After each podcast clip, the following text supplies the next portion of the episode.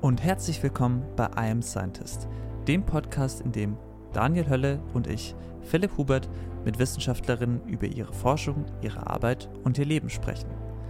Wir haben heute einen sehr tollen Gast in unserem Podcast.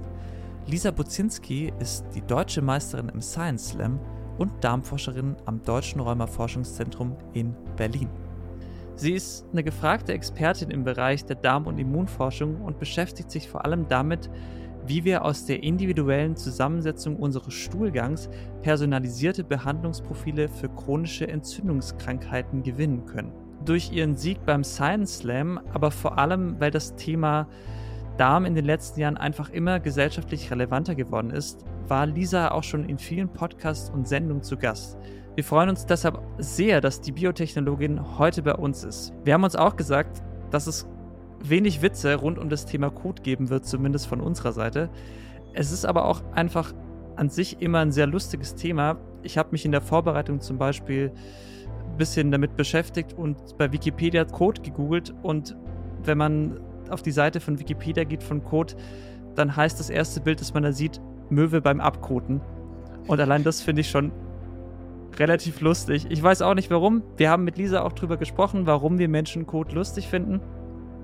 Wir haben mit ihr auch viel darüber gesprochen, dass wir in unserer Gesellschaft häufiger auf unser Körpergefühl hören sollten, also auch auf Signale, die zum Beispiel aus unserem Darm kommen, besser wahrnehmen sollten. Deshalb auch die Frage, Daniel, an dich: Wie geht's deinem Darm heute? Danke, Philipp, für die Frage. Meinem Darm geht's heute sehr gut, würde ich sagen. Ich glaube, ich habe eine hohe Konsistenz in der Ernährung und der Stimmung und dem Stresslevel in den letzten Tagen gehabt, und deshalb, nach allem, was ich sagen kann, geht es meinem Darm und meinem Körper insgesamt gut. Das ist schön. Ich merke immer wieder, dass wenn wir aufnehmen, habe ich manchmal so ein Bauchgrummeln, dass ich manchmal auch sogar rausschneide, weil es dann zu, oder mute, weil es zu laut ist. Ich merke auch immer, dass mich, wenn wir den Podcast aufnehmen, dass mein Magentrakt auch immer so ein bisschen angespannt ist, wenn man so quasi auch vor dem Mikrofon rumhängt. Ich weiß nicht, wie es dir da geht. Doch, das kann ich bestätigen. Es ist bisschen komisch, in so ein Mikrofon reinzureden, und heute auch vor der Aufnahme hatte ich auch definitiv so ein bisschen Bauchkrummeln, weil ich die Forschung von Lisa sehr interessant fand und viele Erwartungen und Fragen einfach an die Folge hatte, und Lisa durch ihren deutschen Meistertitel im Science Slam ja auch eine gewisse Persönlichkeit, zumindest in meiner Bubble, ist. War ich da ein bisschen aufgeregt, aber ich finde wirklich, es ist eine sehr, sehr, sehr coole, sehr spannende Folge geworden. Ich hatte riesen Spaß, und ich wünsche auch allen viel Spaß beim Zuhören. Aber also mega, dass du hier bei uns zu Gast bist. Also ich würde ja auch fast sehr sagen, gern. Du bist ja eigentlich Stargast. Also du bist danke. Also wirklich. Ich bin richtig nervös. Ja, also auch so in der Vorbereitung, dass man sich so mehrere Videos von der Person anschauen kann, allein schon. Und also das ist auch so. Das habt ihr nicht wirklich gemacht, oder? Habt ihr das gemacht? Oh Gott. Oh, das ist mir voll unangenehm. Also gerade so, das ist wirklich, wie man so in so anderen Podcasts hörst, so, ja, ich kenne dich ja eigentlich nur so aus dem Internet, und ich habe das Gefühl, ich habe dich schon voll viel gesehen, aber jetzt sprechen wir so live mit dir. Also das ist tatsächlich so. Ja. Okay. Ich empfinde das irgendwie als sehr awkward, wenn Leute sagen, oh, ich habe ein Video von dir angeguckt, oder wenn ich zur Arbeit komme und jemand sagt, ich habe deinen Podcast gehört, und ich habe irgendwie immer Panik dann und denke mir, oh Gott, hoffentlich kommt jetzt nicht so ein, ja, das hätte man aber nicht sagen müssen, oder bist du sicher? Deswegen, ich finde, es ist auch irgendwie komisch. In dieser Panik leben wir nach jeder Folge. Ja. Podcasts sind doch am allerschlimmsten. Ich weiß gar nicht, warum ich schon wieder ja gesagt habe, weil man denkt wirklich 3 Sekunden, nachdem man aufgehört hat aufzunehmen, denkt man, oh Gott, was habe ich gesagt und warum? Also der Vorteil bei uns ist, dass du den Podcast nochmal zugeschickt bekommst und wir alles rausschneiden, wo du sagst, oh Gott, warum habe ich das gesagt? Du hast auch immer noch die Wahl, optional Autotune über deine Stimme zu legen, wenn du sagst, du möchtest irgendwie ein bisschen melodischer klingen. Also das können wir alles leisten. Möchtest du mir hier irgendwas sagen, Philipp? Nein, du hast eine sehr tolle Stimme. Du hast eine Podcast-Stimme. Also du bist ja auch jetzt nach deinem Titelgewinn im Science Slam, hast du ja gerade auch schon gesagt, irgendwie so ein bisschen ist es durch die Decke gegangen für dich. Wo warst du jetzt schon überall? In welchen so Formaten? Also du bist ja wirklich schon so ein bisschen auch, hast ja gesagt, auch so in die öffentlich-rechtlichen gekommen und wie sind da so die Anfragen? Sagen die, hey, fragen die dich wegen dem Science Slam an oder wegen dem Thema des Science Slams? Ein bisschen beides. Ich werde, glaube ich, meistens eher wegen des Themas auch gefragt, gerade im wissenschaftlichen Kontext. Aber bei dem Öffentlichen ging es tatsächlich mal um mich und das hat mich noch viel mehr überfordert, weil ich dachte, was soll ich denn zu mir sagen? Also keine Ahnung. Ja, es ist ganz verschieden und ganz unterschiedlich und ich finde es auch immer noch eine komische Kombination teilweise, wenn ich dann auch von unserer Gemeinschaft eingeladen werde. Wir gehören zur Leibniz-Gemeinschaft und jetzt soll ich zum Frühlingsfest kommen und dort sozusagen das Entertainment sein. Und da sind aber die ganzen Leitenden von allen Leibniz-Instituten und ich meine, ihr wisst ja, worüber ich rede. Und ich denke mir, haben die jemals sich angeguckt, über was ich rede? Ich sehe da schon alle in ihren Anzügen und Frühlingskleidchen und alle denken sich, was zur Hölle ist hier los? Warum redet die darüber? Was will die hier? Was möchte sie hier? Ja, genau. Also ich habe mich auch gefragt in der Vorbereitung zu diesem Thema, das Thema Darm ist für mich so ein bisschen auf die Landkarte gekommen mit diesem Buch. Ich weiß nicht, ob du das ähnlich siehst, dass das Thema davor tatsächlich so ein bisschen stiefmütterlich behandelt wurde und dass dieses Buch, also Darm mit Charme, schon relativ viel verändert hat für die Präsenz des Darms in den Medien und auch so in dem gesamten körperlichen Verständnis. Würdest du das auch so sehen? Ja, absolut. Und mich fasziniert daran, dass wenn man mal so ein bisschen drauf achtet, dass ja gerade sehr viele junge Frauen tatsächlich weitgehend solche Themen irgendwie auf den Markt bringen, ja, mit einer großartigen Sympathie und natürlich wissen die auch super viel und haben einfach offensichtlich den richtigen Ton dafür. Also jetzt nicht nur Darm mit Charme, sondern auch Periode und Endometriose wird so oft jetzt gerade besprochen. Und ich habe das Gefühl, die Gesellschaft, ich bin da manchmal jemand, der sagt, ach, die Gesellschaft muss noch ein bisschen schneller sich verändern. Aber da sieht man es, finde ich, weil da haben jetzt sehr viele Betroffene und auch junge Frauen irgendwie eine Stimme bekommen und reden dann noch über Themen, über die man vorher eigentlich gar nicht reden wollte und machen das auf so eine charmante, smarte Art. Das ist echt schön zu beobachten, finde ich. Also würdest du auch sagen, das finde ich einen interessanten Punkt, weil du hast vollkommen recht, das sind ja vor allem weibliche Personen, die das Thema so einbringen, dass diese neue Faszination für den Darm auch wirklich von so einer weiblichen Fraktion quasi angetrieben wird. Na, jetzt in dem Fall mit dem Buch ja auf jeden Fall und auch durch die Slams in jedem Fall. Ja, ich auch. Ich habe auch Kollegen, männliche, die arbeiten auch in diesem Feld. So ist es nicht. Aber vielleicht braucht man manchmal eine gewisse Gelassenheit und auch, ich möchte jetzt gar nichts Falsches sagen, aber möglicherweise neigen Frauen dazu, das Gefühl zu haben, darüber auch mal reden zu können. Ja. Weil man schon sehr viel in seinem Leben hat, worüber man irgendwann mal reden muss. Ja. Und es gibt relativ viele unangenehme Themen als Frau. Und vielleicht ist dann auch mal leichter, mit einem Witz irgendwie alle mitzunehmen und Themen zugänglich zu machen. Es ist ja auch nachgewiesen, dass Männer weniger über irgendwelche körperlichen Dinge sprechen, allgemein sowieso. Und ich erlebe das auch so bei Frauen, da sind eben diese körperlichen auch Schmerzthemen ein viel größeres Thema, weil die natürlich anders betroffen sind. Aber ich meine, die Männer, denen würde es auch mal gut tun, noch so ein bisschen quasi zu merken, mir geht's nicht gut, bevor sie dann mit dem Herzinfarkt mit 50 dann umfallen. Aber das ist ein generelles Problem, auch ein Gesundheitsproblem. Ja. Aber spannender Punkt, habe ich so auch gar nicht drüber nachgedacht und auf dem Schirm gehabt. Ich finde, Buch ist ein guter Punkt. Ich habe mich nämlich gefragt, ob du, Lisa, jetzt schon öfters darauf angesprochen wurdest, ob du oder wann du jetzt auch mal ein Buch schreibst. Spannend. Das ist die allererste Anfrage gewesen, die ich jemals hatte, bevor irgendjemand mit mir sprechen wollte, nach meinem ersten Science Slam tatsächlich. Und ich muss mich da entschuldigen bei allen, denn ich habe es nicht annehmen können, weil ich schreibe hier noch eine Promotionsarbeit nebenbei. Und nebenbei. Also hauptberuflich natürlich, aber ja, ich habe es mir bisher nicht zugetraut, ehrlicherweise. Ich habe das Gefühl, dass meine Stärke in persönlichem Kontakt liegt oder in Reden und mich vielleicht auch nochmal zu erklären und nochmal ein anderes Bild aufzumachen und zu gestikulieren. Ich meine, ihr seht das ja irgendwie gerade jetzt auch. Und ich bin nicht so sicher oder ich habe mich bisher nicht getraut, Sachen aufs Papier zu bringen. Und dann müssten die ja auch allem standhalten können. Ich hätte das Gefühl, es wäre nicht mehr so leicht. Also keine Leichtigkeit mehr gegeben von meiner Seite aus, also auch vielleicht für die Lesenden nicht mehr. Und nee, ehrlich gesagt traue ich mich nicht. Du wurdest damals wahrscheinlich von Julia Enders gefragt, ob du das Buch schreiben möchtest, nehme ich an. Nee, sie hat das natürlich alles selber gemacht. Es war auch eine E-Mail, ich glaube, die ging sogar auch an die Gleichstellung tatsächlich.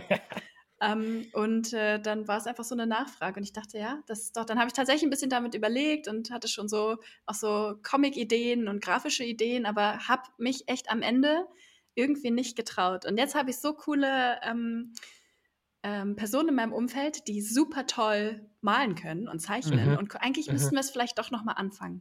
Also, es ist noch nicht vom Tisch. Was verunsichert dich daran, wenn ich fragen darf? Weil also so dieser persönliche Kontakt und dieser, so wie jetzt auch, so das Unmittelbare erfordert ja viel mehr so dieses, okay, ich kann schnell irgendwie meine Punkte auch verständlich den Leuten rüberbringen. Und Schreiben an sich ist ja ein viel langsamerer und reflektierterer Prozess, wo man ja auch, klar, man muss da mehr mit seinen Gedanken arbeiten, aber man hat ja theoretisch auch mehr Zeit, um die Sachen dann irgendwo festzuschreiben.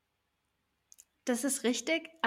Ich kann mir vorstellen, dass mich so definierte Sachen manchmal tatsächlich mehr verunsichern als der Moment. Mhm. Also ich habe das Gefühl, dass in dem Moment kommt halt vieles zusammen. Es kommt noch eine Sympathie vielleicht dazu oder eine Empathie auch von den Zuhörenden. Und es ist einer Situation geschuldigt, man stellt sich aufeinander ein. Aber wenn ich irgendwas schreibe, einen Satz oder ein Buch, eine Seite, zum einen weiß ich gar nicht, was die Leute noch wissen wollen. Irgendwie fehlt mir da schon der Ansatz. Was brauchen die Leute noch? Sie wissen doch alles. Ja, alle haben da mit Charme gelesen und das ist ein guter Einblick. Alle Fachmagazine oder auch so Magazine für Patientinnen sind auf den Darm ausgerichtet. Es gibt alles so. Was wollen die Leute jetzt noch von mir hören? Mhm. Und dann frage ich mich, ob ich dann noch das rüberbringen kann, weil wen erreiche ich da? Dann sitzt jemand auf der Couch, hat einen schlechten Tag, die andere Person hat einen guten Tag und finde ich dann den Vibe, die Leute abzuholen? Weiß ich nicht.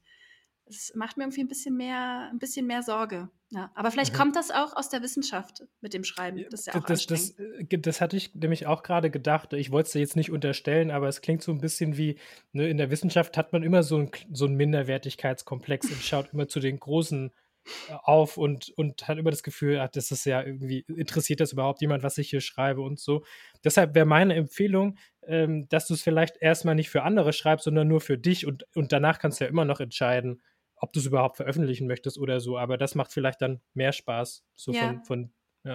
Das ist voll die schöne Idee, ja. Ich glaube dass oft, so ging es auch mit dem Science Slam los, tatsächlich für mich, das in einem kleinen Kreis zu probieren und selber erstmal Spaß zu haben, bevor es irgendetwas erreichen muss, funktioniert für mich eigentlich in allen Dingen besser, ob es wissenschaftlich ist oder nicht. Solange ich erstmal Spaß daran habe, geht es dann auch für eine Außenwirkung besser und alles, womit ich mir unsicher bin, wenn ich das direkt irgendwo hin tue, dann ist das nicht. Deswegen ist Social Media mir manchmal zu schnelllebig. Da habe ich, das stresst mich auf die gleiche Art und Weise tatsächlich.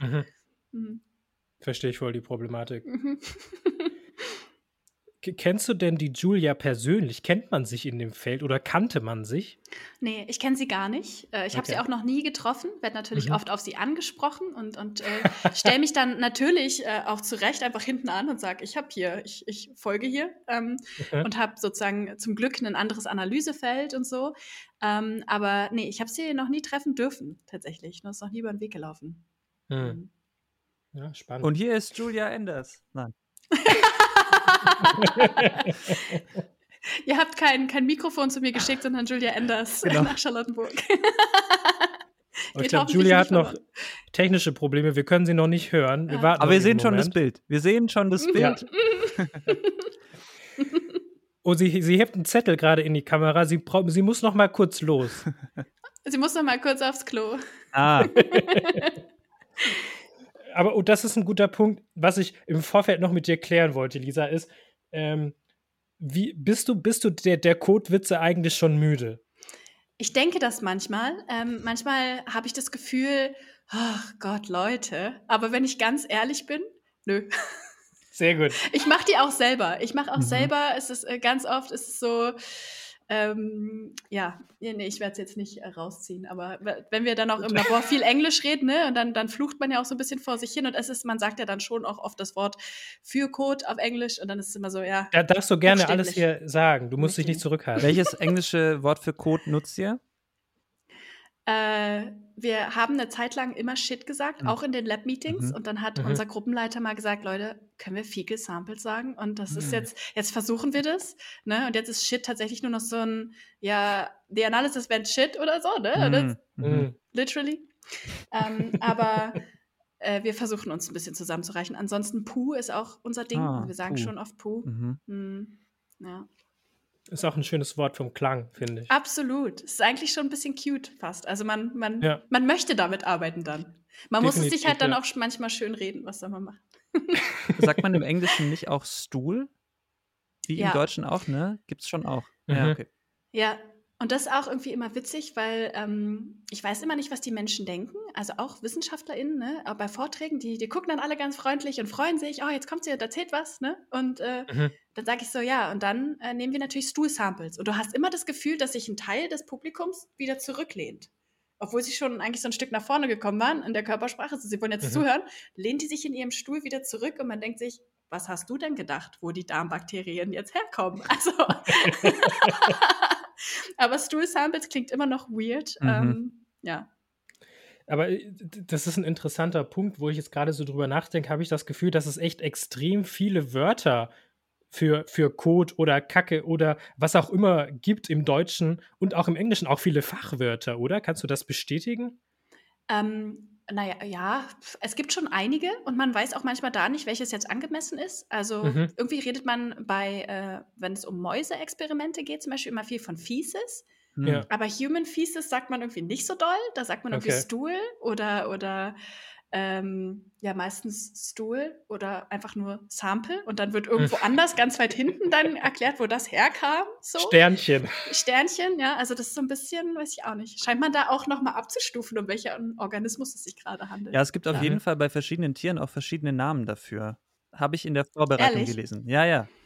Also, dass man, klär mich mal auf. Ja, ich habe jetzt nicht mehr alles präsent. Aber es gibt auf jeden Fall, ich glaube, die Jäger sagen zu Hirsch Kacke, irgendwie gibt es einen speziellen Namen, also auch so in diesen einzelnen Genres und so. Aufregend. Also vielleicht ist das auch ein Grund dafür, dass... Waldbeeren. Nee, es war irgendwie sowas, es gibt ja auch so Kötteln oder wie auch immer, also...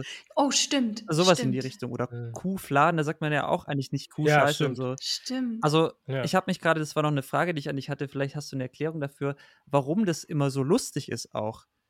Also warum ist das Subject, das Subjekt Scheiße, Kot, wie auch immer man es nennt, lustig. Vielleicht liegt es ja zum einen daran, dass es so viele Namen gibt, man auch sehr viele Wortwitze machen kann. Ja, ich glaube, es ist immer, wenn Menschen von irgendetwas peinlich berührt sind, und das macht man, das beobachte ich bei mir selber auch ganz oft, dass wenn ich sehr aufgeregt bin oder mir eigentlich was unangenehm ist, dann überspielt man das. Und man überspielt es halt einfach gerne auf eine freundliche und lustige Art. Und ich glaube, das ist das, was passiert. Und das ist auch das, was im ersten Moment passiert, wenn ich auf diese Bühne komme und mir diesen komischen Kackehut im Zweifelsfall da aufsetze. Dann wissen die Leute nicht so genau, was sie tun sollen. Und weil sie es nicht wissen, spielen sie mir in die Karten und lachen erstmal. Aber was peinlich. Das ist wahrscheinlich reine Überforderung. Oh mein Gott, was macht sie da? Hoffentlich geht sie bald wieder. Das? Ja, das ist eine sehr gute und sehr schöne Erklärung, weil es einfach immer noch mit Charme besetzt ist. Und ja, es gibt ja auch sehr viele Serien, die einfach mit diesem Thema arbeiten, die einfach nur auf Charme sitzen. Also Jerks oder Stromberg oder so, ist ja nur unangenehm. Und ich liebe das. Ja. Ich weiß, deswegen bin ich richtig in diesem Job wahrscheinlich. Ich liebe Jerks. Und ich habe meinen Student, der mit mir zusammenarbeitet, der musste mal eine Folge, sollte der mal angucken. Und er kam am nächsten Tag zur Arbeit und gesagt, Lisa, was ist mit dir? Das geht nicht. Das geht doch nicht. Ja. Ich finde es super. Ja. Dieses Fremdschema, ich liebe es. Ist ich finde es auch toll. Ja. Aber wirklich, es ist echt sehr unterschiedlich. Ich kenne das auch von meiner Freundin, die kann das nicht gucken. Also der ist das so unangenehm, die muss da wirklich abschalten. Das fand ich total spannend. Ja. Dass sowas so eine interessante Emotion auslösen kann, die irgendwie nicht ganz ekel ist und auch nicht irgendwie so irgendwie Gewalt oder sowas, sehr Abstoßendes zu gucken, sondern einfach nur so dieses Unangenehme. Ja. Total crazy. Ich frage mich manchmal, wie den Leuten es geht, die dann in unser Labor neu reinkommen, weil wir lassen uns das auch mittlerweile überhaupt nicht mehr nehmen. Wir lassen die so 5 Minuten lang normal existieren und dann testen wir sie und sagen, dir ist schon klar, dass wenn du hier anfängst, dass du erstmal aufs Klo gehen musst, ne? Nee, also jetzt wirklich, hier ist dein Röhrchen. Ja, warm am besten. Wie, du kannst jetzt nicht? Warum nicht? Hast du ein Problem damit? Ah, dann geht einfach jemand anderes, aber du prozessierst es dann. Wäre das okay für dich heute direkt? Und du hast schon das Gefühl, dass da, wir haben mittlerweile das Gefühl, wir ziehen auch so Leute an. Diese Gruppe wird immer verrückter. Also auf eine sehr gute Art und Weise. Wir sind, glaube ich, super cool. Also ich finde, wir sind eine super coole Gruppe, aber wir ziehen mittlerweile auch wirklich diese Leute an, die mit Charme oder eben keinen zu haben, sehr gut umgehen können. Also die Extreme. Ja, ich habe auch zum Geburtstag, ich weiß nicht, ob ihr es kennt, weil wir doch jetzt gerade über die Namen von Tierkacke geredet haben. Ja. Kennt ihr das Buch vom kleinen Maulwurf, der sich fragt, wer ihm auf den Kopf gekackt hat? Ja. Sowas kriege ich zum Geburtstag geschenkt. Okay. Also es ist einfach immer präsent. Okay. Also du lebst das richtig. Ich habe keine Wahl, sagen wir mal so. Aber du fühlst dich auch nicht, wie sagt man? Jetzt hier in eine Rolle gezwungen, die du nicht annehmen möchtest. Was ich manchmal schwierig finde, ehrlicherweise, ist, also ich bin eine Person, die viel lacht, ne? Und ich nehme viele Sachen sehr locker. Was mir oft nicht gelingt, ist dann mitzuteilen, wenn irgendwas wirklich ernst gemeint ist. Und wenn zum Beispiel irgendwas wirklich jetzt mal zu viel war oder mir irgendein Anliegen tatsächlich am Herzen liegt oder so, dann dann kann es passieren, dass ich das mit sehr viel Nachdruck sagen muss und wiederholen. Und das ist nicht so schön, könnt ihr euch vorstellen, wenn man halt gerade schon mal über was spricht, was einem jetzt wichtig ist. Und da fühle ich mich manchmal dann doch sehr, das ist jetzt die Kackefrau, ne? Und jetzt so abgestempelt. Und das in der Wissenschaft, auch im Wissenschaftsumfeld manchmal ein bisschen anstrengend, dass dann das Gefühl habe, hören die Leute mir jetzt auch noch zu, was ich ihnen tatsächlich über diese neue Methode für ihre Forschung zu sagen habe? Oder ist die Hälfte gerade auf YouTube und googelt den Kackehut, den ich schon mal auf dem Kopf hatte, in einem komplett anderen Setting? Und das fällt mir manchmal nicht so leicht, beide Rollen zu erfüllen. Aber ja, ich kann es nur versuchen und hoffen, dass akzeptiert wird, dass es halt auch nicht immer alles nur witzig ist. Aber dann ist das doch ein perfekter Zeitpunkt, um mal zu switchen und auch so drauf zu schauen, also was macht deine Gruppe, was ist deine originäre Arbeit, mal weg von Science Slam und den ganzen Medienauftritten, die du hast. Also was ist so dein Forschungsfeld?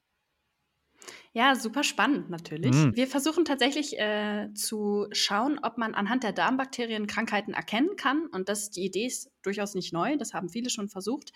Und wir haben uns überlegt, wir gucken das anders an. Wir schauen nicht, welche Bakterien per se dort präsent sind im Darm, also namentlich, sondern wir schauen, wie deren Eigenschaften sind, weil wir so ein bisschen das Gefühl haben, dass wenn eine Person krank ist, und das hatten wir vorhin auch schon mal das Thema, dass wir gesagt haben, der Darm wurde stiefmütterlich behandelt. Das stimmt, ne? Wir haben viel auch von Oma und Mama so diese Tipps gehört. Ach, wenn es dir nicht gut geht, dann merkst du das auch im Bauch und so. Ja. Und das kann durchaus sehr wahr sein. Und wenn es uns wirklich schlecht geht und unserem Darm auch, dann sollten die Darmbakterien das als erstes merken.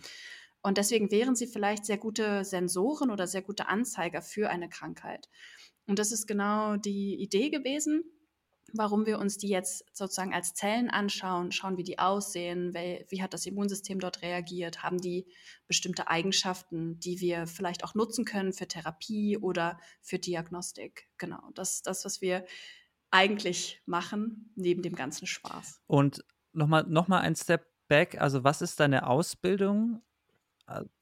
Ich bin Biotechnologin. Das hast du studiert und dann war quasi für dich, also hat sich schon im Studium so ein bisschen herauskristallisiert, dass es also welcher Bereich der Forschung soll das sein? War das schon so, okay, Darm interessiert mich, oder war es einfach Krankheiten interessieren mich?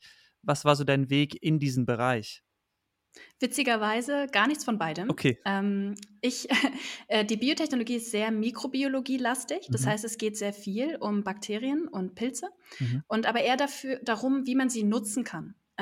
Für die Produktion zum Beispiel von Pharmazeutika, aber auch von Nahrungsmitteln oder so. Und die Idee, dass diese kleinen Mikroben uns sozusagen so unterstützen können und wie die so gut manipulieren kann, die fand ich super spannend. Und dass wir mit so vielen zusammenleben, wurde mir zum Ende der Bachelorzeit so ein bisschen bewusst. Und da war ich aber immer noch nicht so überzeugt, dass ich so Krankheiten machen möchte. Und so. Ich wollte nie so mit der Idee in die Forschung gehen, jemanden zu retten oder irgendwas, so dieses Lebensrettungsding. Das ist eigentlich gar nicht das, was ich verfolgt hatte, sondern ich war dann eher viel auf verschiedene Methoden fokussiert. Und über diese ganzen Umwege, über sehr viele Methoden, komme ich jetzt eben zu meiner Methode, die jetzt eben doch in Krankheiten und im Darm dann irgendwie relevant wird, aber nicht mit der Absicht, ganz initial, sondern ich war eigentlich immer eher von den Bakterien fasziniert als jetzt von vom Menschen. Also dir wäre es initial auch egal gewesen, ob es jetzt Bakterien im Magen wären oder irgendwelche anderen Bakterien auf der Haut, sondern es ging erstmal um die Mikroben, Bakterien, wie auch immer, die dich initial interessiert haben. Okay. Ja, genau, so war's.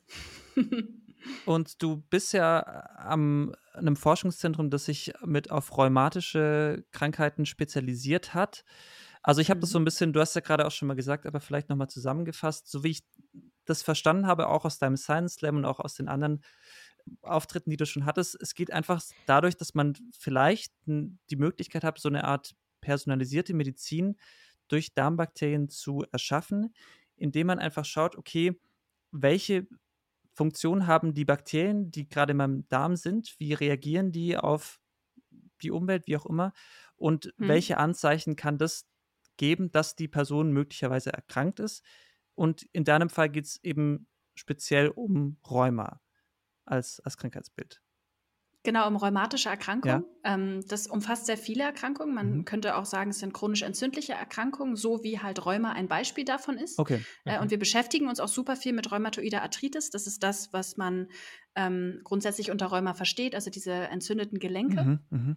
Aber wir schauen auch insgesamt auf Fehlfunktionen des Immunsystems im Kontext von sehr starker Entzündung, die halt persistiert, also lange da bleibt. Okay. Und teilweise auch die Gewebe zerstört, das Immunsystem sozusagen reagiert falsch.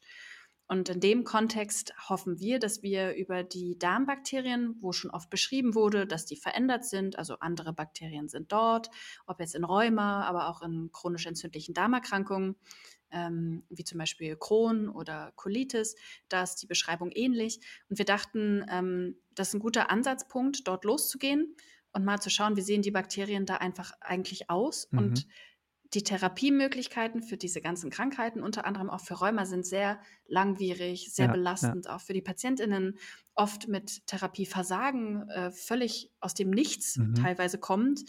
Und das ein bisschen mehr zu personalisieren über die Darmbakterien und vielleicht ein bisschen besser auch die Therapieform zu wählen, das wäre so ein bisschen das langfristige große Ziel für uns. Also eine Frage noch zu Rheuma, weil ich hatte das mal im Psychologiestudium auch, da ging es auch um so Verhaltensmedizin, aber ich habe das Krankheitsbild irgendwie nie ganz verstanden. Ich verstehe so ein bisschen, dass es da ein großes Leiden gibt bei den Personen, dass es irgendwie Schmerzen gibt, dass auch so eine gewisse Müdigkeit und Abgeschlagenheit da sein kann, dadurch, dass man einfach vielleicht permanent Entzündung im Körper hat. Also vielleicht kannst du noch mal kurz erklären, so, was es genau ist und was mich auch noch interessieren würde. Ich hatte immer das Gefühl, aber das ist vielleicht eher so mein persönlicher Eindruck, dass es auch irgendwie so eine Ähnlichkeit zu depressiver Symptomatik gibt, weil es eben ganz ähnliche Symptome sind, wie diese Abgeschlagenheit und dieses auch, also Depression ist ja auch Entzündung im Körper in irgendeiner Form, dieses permanente Stresslevel. Ja, nee, das hast du super schön gesagt. Ich glaube, so sieht man es mittlerweile auch. Okay. Und sehr viele chronisch entzündliche Erkrankungen gehen ja mit depressiven Schüben oder mit einer Depression einher. Und ich denke, das kommt aus verschiedenen, das ist zum einen tatsächlich biochemisch. Der Körper weiß, irgendetwas stimmt nicht und demnach ist das Gleichgewicht gestört. Und das wirkt sich psychisch aus, natürlich.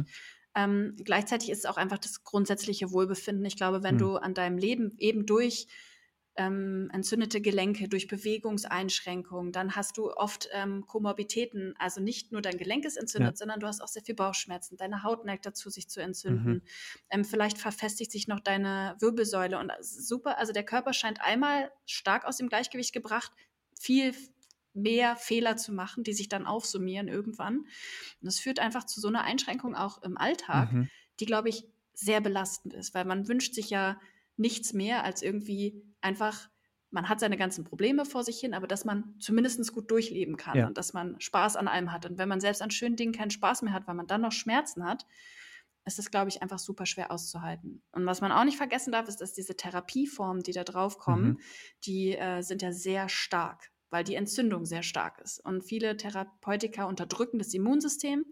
Das heißt, man muss da genau aufpassen, man unterbindet sozusagen die Abwehrreaktion des Körpers, darf man nicht zu doll machen, die PatientInnen neigen dann zu Infekten, es gibt starke Nebenwirkungen davon, dass andere Organe dann nicht mehr so gut geschützt werden oder tatsächlich irgendwie anders angegriffen werden und all diese, am Ende kann man sich es wirklich vorstellen wie so eine Waage, die einfach die ganze Zeit hin und her pendelt. Okay. Das ist natürlich super anstrengend.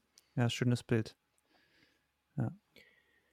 Also mich würde wirklich sehr interessieren, wie so dein Forschungsalltag dann konkret aussieht, Lisa. Kannst du uns da mal so einen exemplarischen Tag einfach mal bildlich mitnehmen?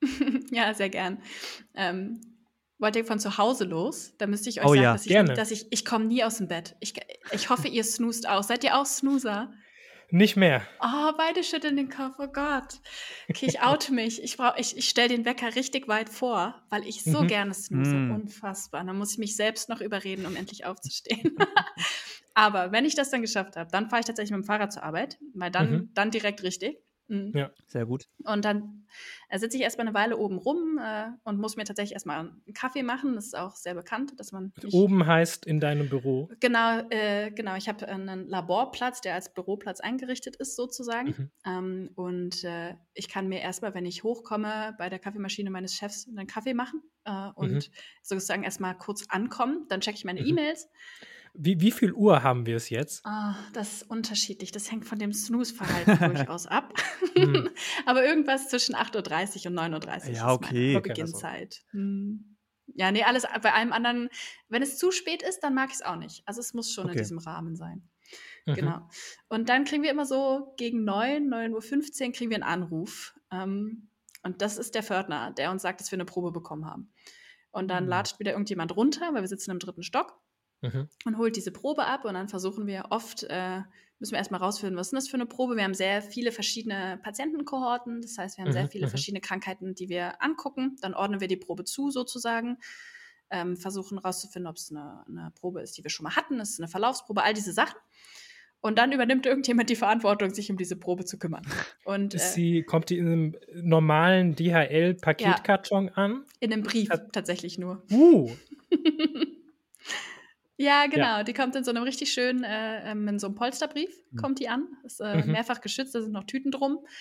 Genau. Und dann hat sie nochmal ein Röhrchen natürlich mit einem Löffelchen. Und eigentlich sollte man wissen, wie man das bedient. Aber wir haben auch schon viele Sachen gesehen, die uns verwundert zurückließen, sagen wir mal so. War es schon mal gestrichen voll? Ja, absolut. Okay. Und ich frage mich, wie das geht, ne? Wie machst du das? Da löffelst du ja ewig. Böswillig. Wahrscheinlich. Ich denke auch, die Leute denken, die hat nicht genug zu tun. Nee, ich würde dir was Positives unterstellen, sagen, also wenn die jetzt das schon anfordern, dann mache ich auch richtig voll, damit die auch was lange davon haben. Genau, dann isolieren wir die Darmbakterien da draus. Das heißt, wir verdünnen diese Probe, wir verdünnen den Kot sozusagen und erstellen, das sieht da ein bisschen aus, das sieht auch wieder aus wie Kaffee. Aber ist nicht trinkbar. Und filtern das auch, um alles loszuwerden. Da passieren uns immer die weirdesten Sachen tatsächlich, weil, ja, da bleibt halt alles zurück, was nicht verdaut worden ist. Und das, das ist schön.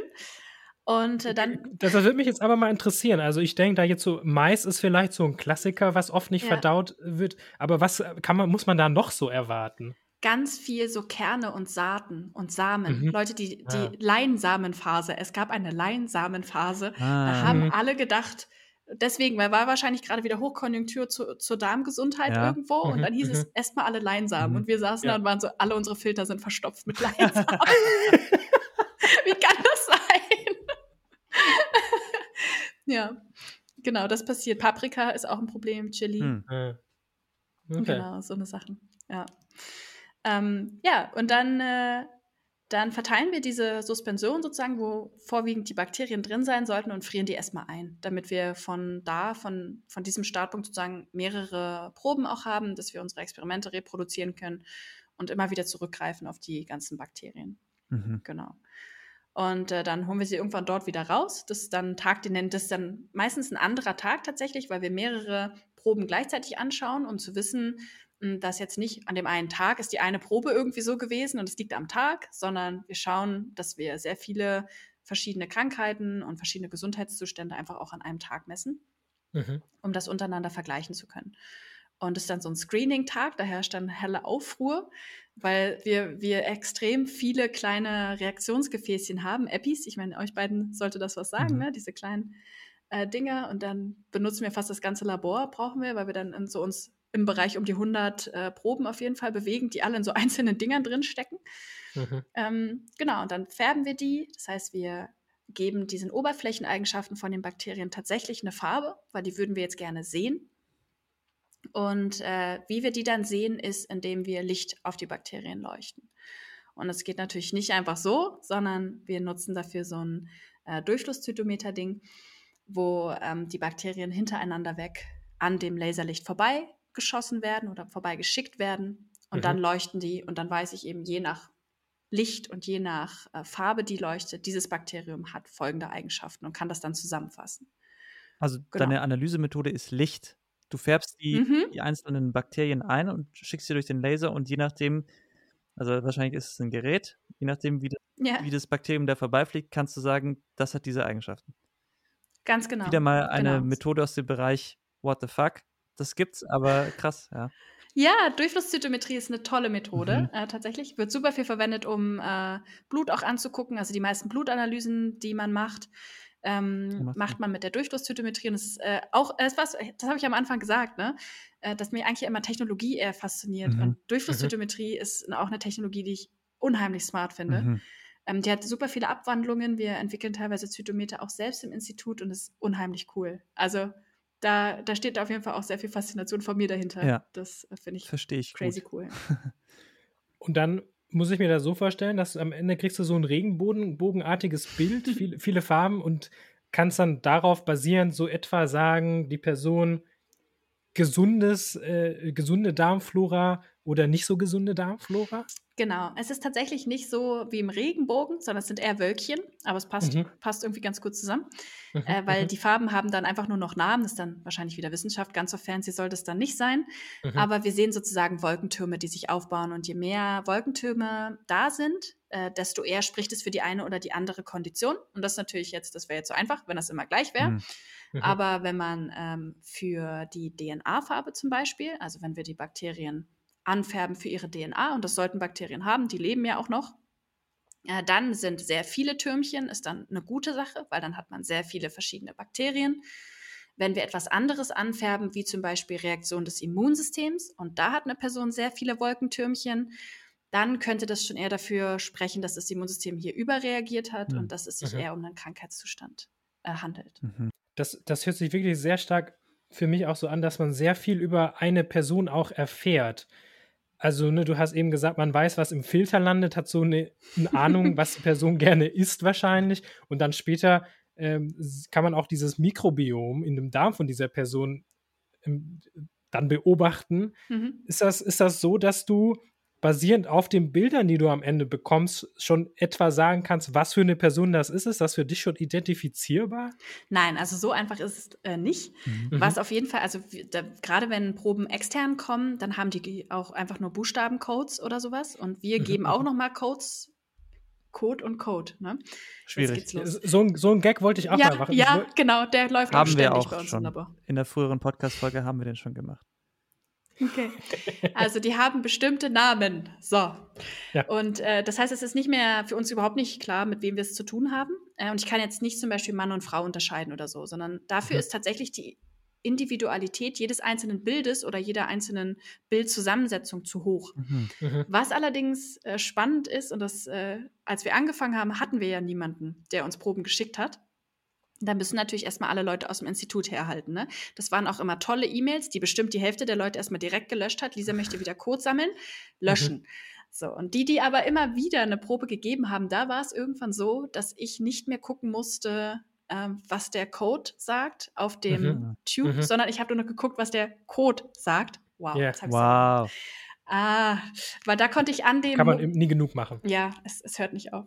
Da konnte ich an dem Muster teilweise schon sagen, okay, das ist jetzt hier die Kollegin oder der Kollege. Ja, es gibt schon eine gewisse Zuordnung. Man kann es versuchen zuzuordnen. Super spannend. Also, dass man das, wenn man es dann mehrfach macht, auch erkennt. Wer sind denn die Personen, die euch sonst den Code zuschicken? Sind das einfach freiwillige Probandinnen oder habt ihr das schon noch gezielt Patientinnen und Patienten ausgewählt, die nachweislich an rheumatischen Erkrankungen leiden? Ja, zweites, letzteres auf jeden Fall. Also wir haben manchmal auch, oder wir hatten schon die Aufrufe, da waren die Science Slams immer sehr hilfreich, dass wir auch mal gesagt haben, hey, wollt ihr nicht auch mal teilnehmen, meldet euch mal bei uns. Und hatten dann eine Zeit lang auch so kleine Zettelchen ausgeteilt und so. Haben jetzt aber glücklicherweise, weil so viele Leute auch mitgemacht haben, sehr viel gesunde Kontrollen bekommen. und verwenden die jetzt sozusagen deren Muster wieder als Referenzen und bekommen aus der Charité in unseren Kooperationen mit den MedizinerInnen halt super viele PatientInnenproben, wo die sagen, okay, hier sind alle Kriterien erfüllt oder vielleicht sind auch Kriterien nicht erfüllt und sie kommen tatsächlich eher und fragen manchmal, was würdet ihr jetzt sagen, wo ordnet jetzt eure Analyse diese Probe ein?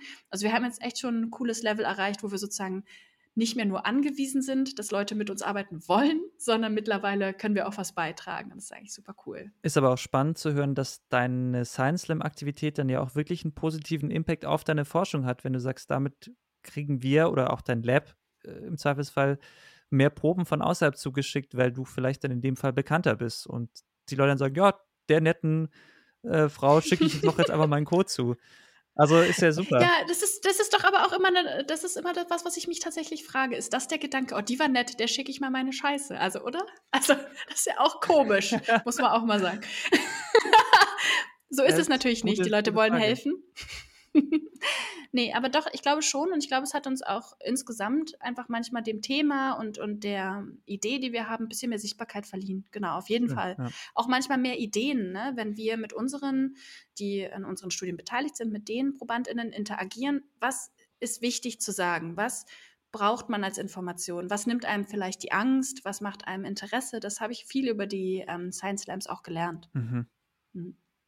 Und hattest du dann auch von deinem Institut Unterstützung für die Science Slams? Wenn die davon jetzt so profitiert haben, auch gab es da auch immer schon Hilfestellung oder war das erstmal für dich so eine individuelle Entscheidung?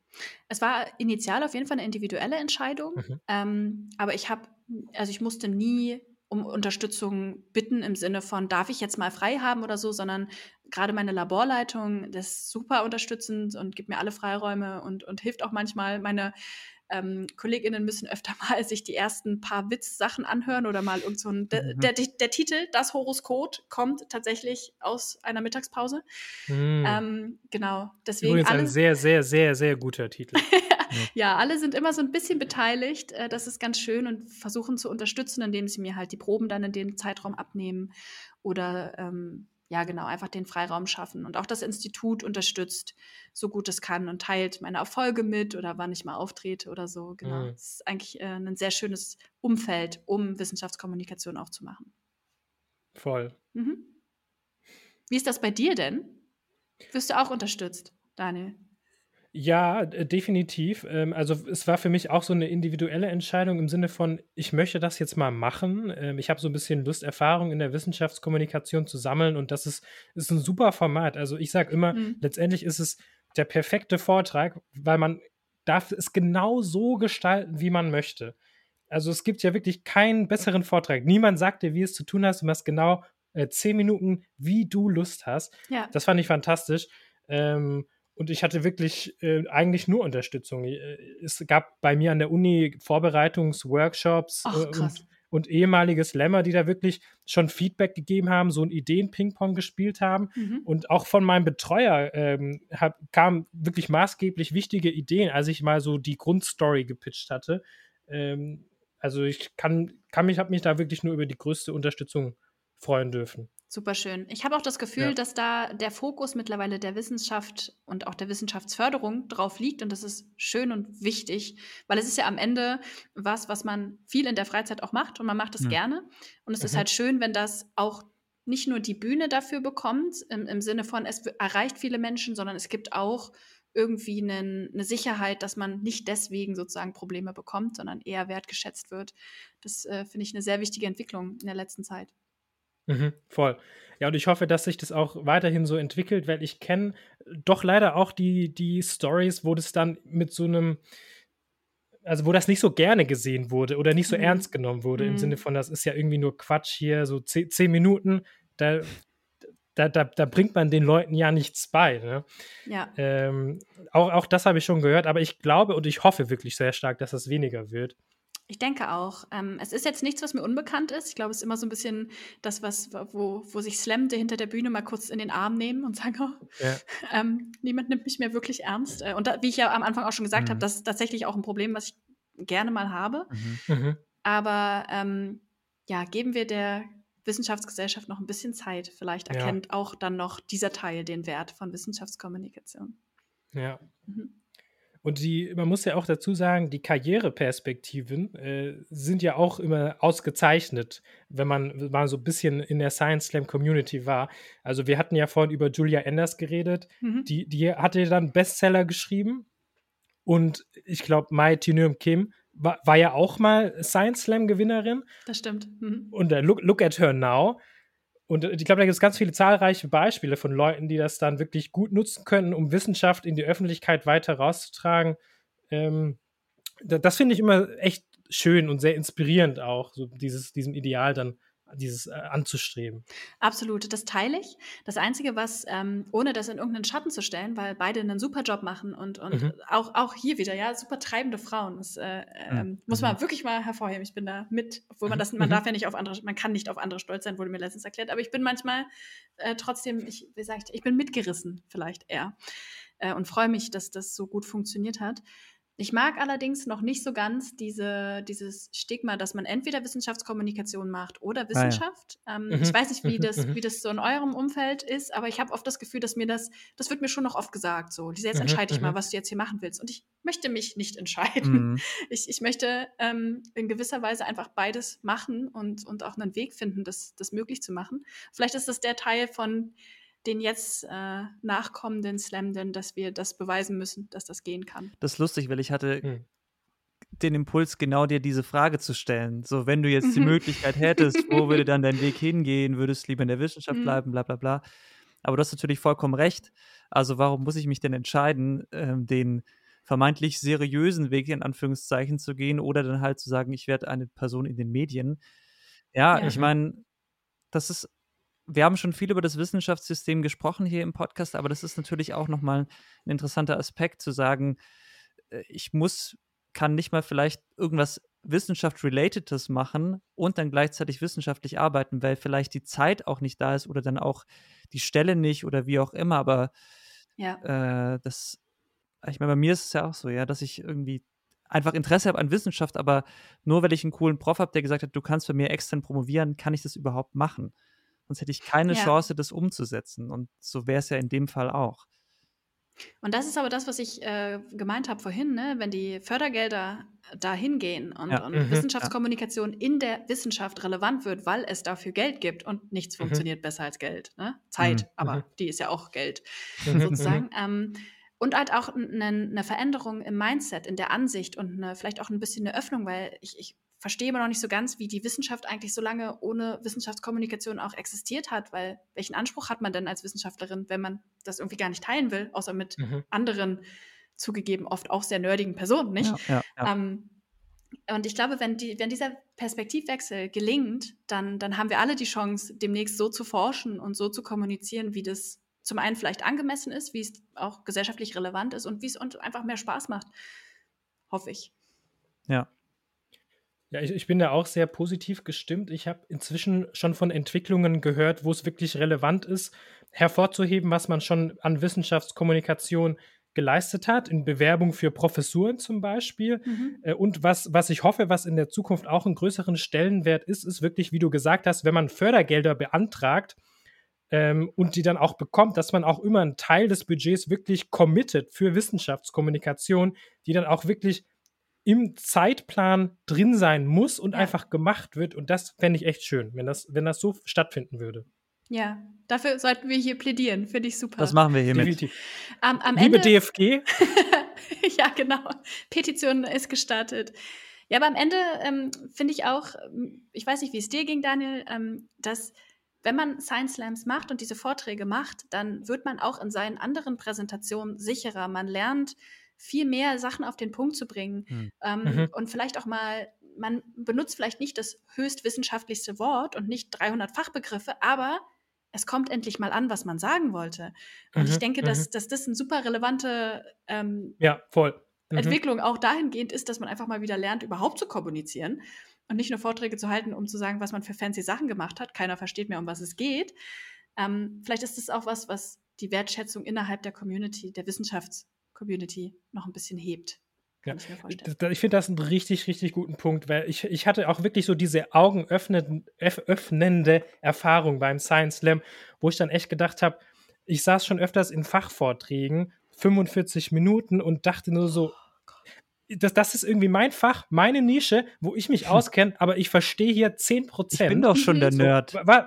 Ich bin doch schon der Nerd. Was soll ich denn noch alles machen? Ja. Es ist so schlimm. Und was ich wirklich mitgenommen habe aus dieser Science Slam Erfahrung ist einfach, dass es so hilfreich ist, auch wirklich für das eigene Fachpublikum, das auf einem guten, verständlichen und oft auch amüsanten, humorvollen Niveau zu halten, um damit auch eine gute Diskussion entstehen kann erst. Ja, es vermittelt halt auch Offenheit, ne? Also das muss man ja auch sagen, wenn man sich nicht selber zu ernst nimmt und vielleicht auch die Passion, die man für seine Wissenschaft ja durchaus haben muss eigentlich, sonst hält man nicht durch meistens, weil es ja nur dann doch alles auch relativ aufwendig, dann warum teilt man die nicht? Ja, ich kann da deine Erfahrung nur teilen. Ich sitze manchmal in Vorträgen und denke mir, finden die Personen das gerade selber schön, über was sie da reden und warum tun sie uns das allen an?